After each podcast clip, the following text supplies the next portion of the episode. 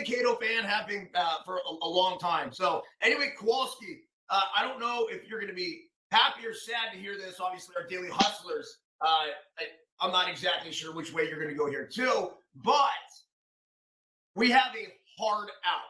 We're going to go 8-2-0 hard out. That means we have 10 minutes left. Giuseppe and I got to get up to the city. Wow. Little extra traffic. There's some water on the roadway, and I don't know where he's going. But because of that, we are going to get right into today's uh, daily hustle. And I wanted to mention something besides the Buffalo Bills' tough beatdown last night from the Patriots. Uh, a whole new Hall of Fame class from the Golden Era was announced. And I believe that was uh, yesterday or the day before. But I know Minnie Minoso was one of the uh, ones who was inducted in the Hall of Fame, but great uh, Cuban American baseball player, some epic legendary stories uh, about Minnie coming out of Chicago. And then the other guy I wanted to give some love to Kowalski is like honestly one of my favorite guys that I've ever worked with, a guy by the name of Jim Kaat. Uh, a, a long, he pitched for 25 fucking seasons, man. 25 seasons. Absolutely insane just to think about that.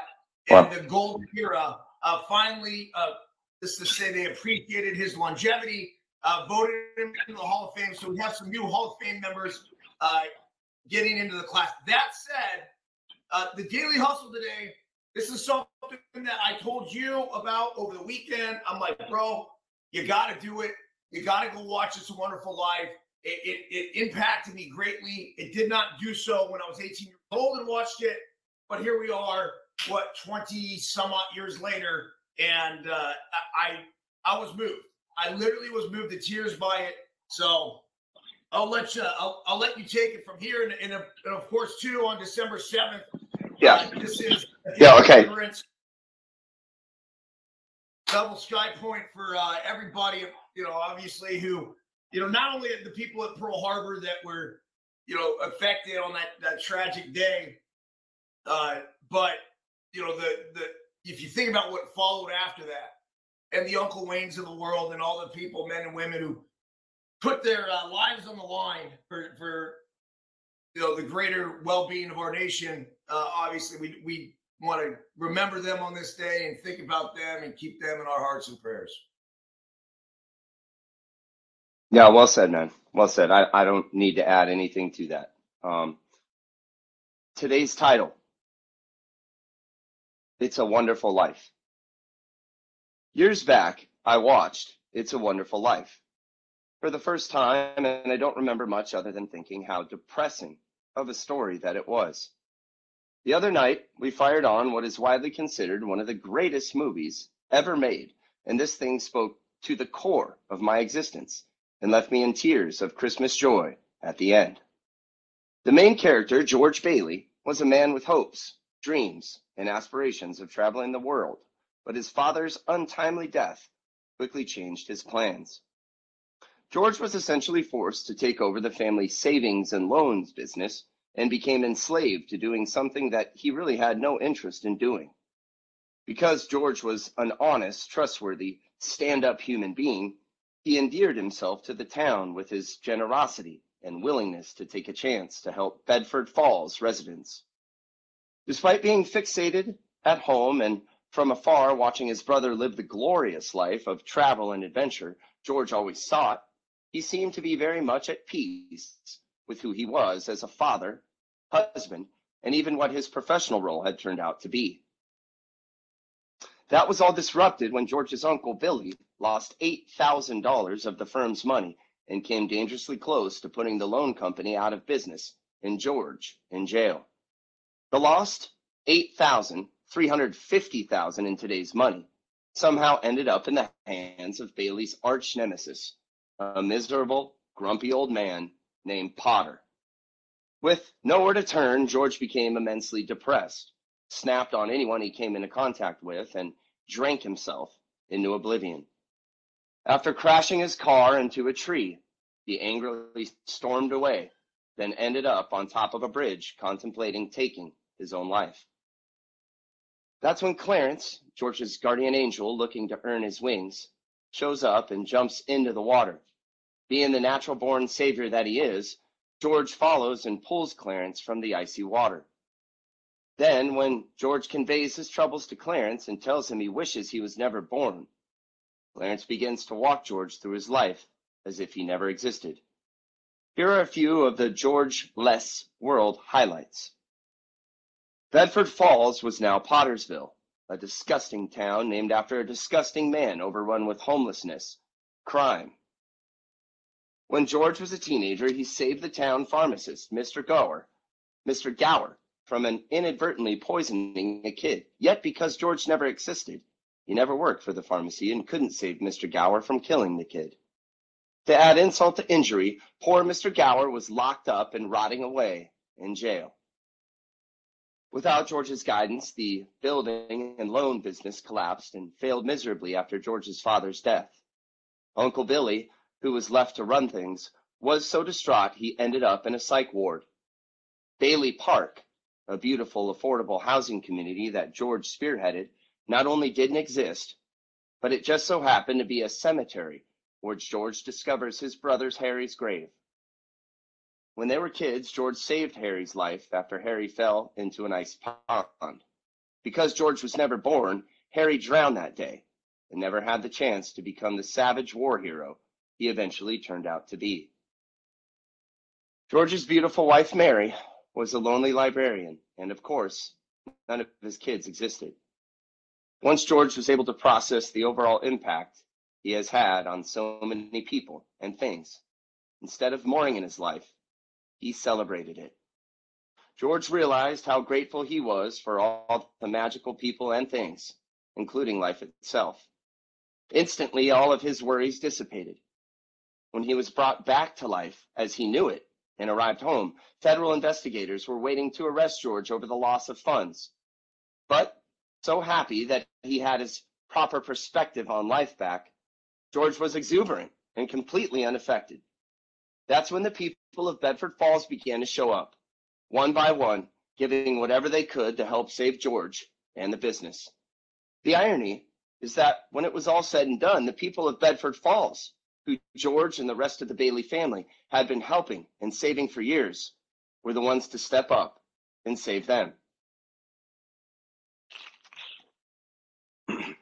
Bottom line, number one, don't ever underestimate the enormous impact of our existence. Number two, what we put out, and in this case, love, generosity, and sacrifice, is what we get back. Number three, sometimes it takes envisioning losing what we have to be genuinely grateful for all that is still here. Today on nofilter.net, 8 a.m. Daily Hustle, 1 p.m. Unfiltered with Grant Napier and the great Sean Salisbury. Next level, interactive sports talk. So, Kowalski, the three things right here, the bottom lines, right? I want to go over once again. Uh, don't ever underestimate the enormous impact of our existence. So, I think in the grand scheme of worlds, we are specks on a floating rock. But what's incredible is what we're able to do uh, as these little specks on this floating rock and all the people that we're able to touch and positively affect their lives uh, along the way. On the same token, I think we have to realize, you know, what our powers are, uh, and stay humble with it within them, uh, but also realize that, like, look, our time on Earth is, is short, it's limited, and every single time that we have an opportunity to make a difference, fucking make a difference. Go out of your way, do something grand, because there are all these little things that you saw through George Bailey's life that you know, I, would say it doesn't sound like much, but right, like he's there to save his brother, pull him out of the ice, and, and like like that stuff matters, man. The the thing with the saving the kid, and, and and I know maybe they're not all so I guess you would say big things like that that we see, but every single day we have a chance to positively affect somebody else's life. Fucking do it. Get out of your comfort zone. Don't be afraid to say hi to the stranger. Don't be afraid to give a smile. Don't be afraid to like throw out that love, which brings us to, you know, the whole number two. It's like what we put out, uh, love, generosity, sacrifice. That's what we're gonna get back. That's what's gonna come to us, right? I love the the the the tale that you always tell about the guy who goes into the other town and, and someone comes back and says, Hey, well, how was this town? And he's like, you know, whatever. And he's like, Oh, it's full of a bunch of assholes and this and this is that. And he's like, Well, how was this other one back there? He's like, Oh, you'll find much of the same. And, and basically the, the point is, right, is that like you're gonna you're gonna find what you're looking for. You're gonna find what's like this preconceived notion. So make sure we all have that same same sort of you know love, generosity, and sacrifice that we put out. If we put that out, and it may not it, it, look. The, forget the surface. The world will, will be conspiring to work for us 100% of the time. And then the third thing is that sometimes it takes envisioning losing what we have to be genuinely grateful for all that is still there. That's the biggest one. That's the one, as a matter of fact, that I'm dovetailing into an entirely new daily hustle for tomorrow. That's the one that like made me step back and go, "Whoa, man!" It took instead of, and I think we've talked about this a little bit when we were back in Savannah, but Ozone for all. And when he was talking about the gratitude and the Thanksgiving, he's like, "Well, instead of just listing those things, you know, I went back and I took the uh, the George Bailey approach, where it's like, what if those things were not in my life? What would my life look like then? And it's along the lines the same the memento mori approach and everything else. And it's it's a different perspective, but it's one that hits hard, and it's and it's one that I think you know opens up all of our eyes uh, to the world that we live in, and then all that we're grateful for. When you take everything away, it's like you never know what you have until it's gone. And so instead of necessarily having to lose everything, let's picture and understand like, what if this wasn't there? What if this wasn't there? What if this wasn't there? There's my short thoughts and feelings about today's DH. I'll let you uh, wrap it up, Kowalski, and then it's uh, it's off to San Francisco today for a big uh, no filter meeting. Uh, Giuseppe and I will be rolling up there, and uh, really looking forward to uh, this day and, and you know education yeah. experience. Right, I think this is going to be uh, one of those today, regardless. Yeah, of course, the right people are going down to, to represent, you know, the mission of No Filter and, and all the blessings and favor are, are coming your way. So I would expect it to, to, to go very well. Um, and then, you know, It's a Wonderful Life is actually a really dark movie. That's what's so ironic about the about the title. And there's a darkness embedded in this wonderful life. And the message yeah. is you have to have that you have to dye these events with your own colors or they will consume you and you'll be in the uh, uh, off an icy bridge you know playing the victim not the hero so is your story going to be the story of the victim or the story of the hero who who makes good even though darkness we're all consumed by darkness we're all consumed by malevolence and and things that are going on in our heads and in our lives so you know um are we against potters strip clubs and bars and, and fight clubs no of course we're not but but we can't. We're saying we, we didn't need them in Bedford. That's what we're saying. So it's a greater message that we can we can't allow Potter's uh, paradise, right, to to consume all of our cities, all of our places. Like those have a certain segment of of the of every state of every city where we have all agreed, okay, they're allowed to be over there right? But they we don't want them everywhere, and I think that that was it. And at the end of you want to talk about social networks and social connection. That was fucking as real as it gets when everybody came and just dropped all the cash, helped them, and the community survived. So be good to yourselves. Yeah, be good to others. Hey, uh, Stephen Luker, Joe Contreras, Buckwheat, happy Apple Taco Tuesday, dude. Michelle Drew, Giuseppe, Amo. Hey! Magnifico. Everybody have a great day. Charge it and crush it, man. And remember, it truly is a wonderful life. See ya.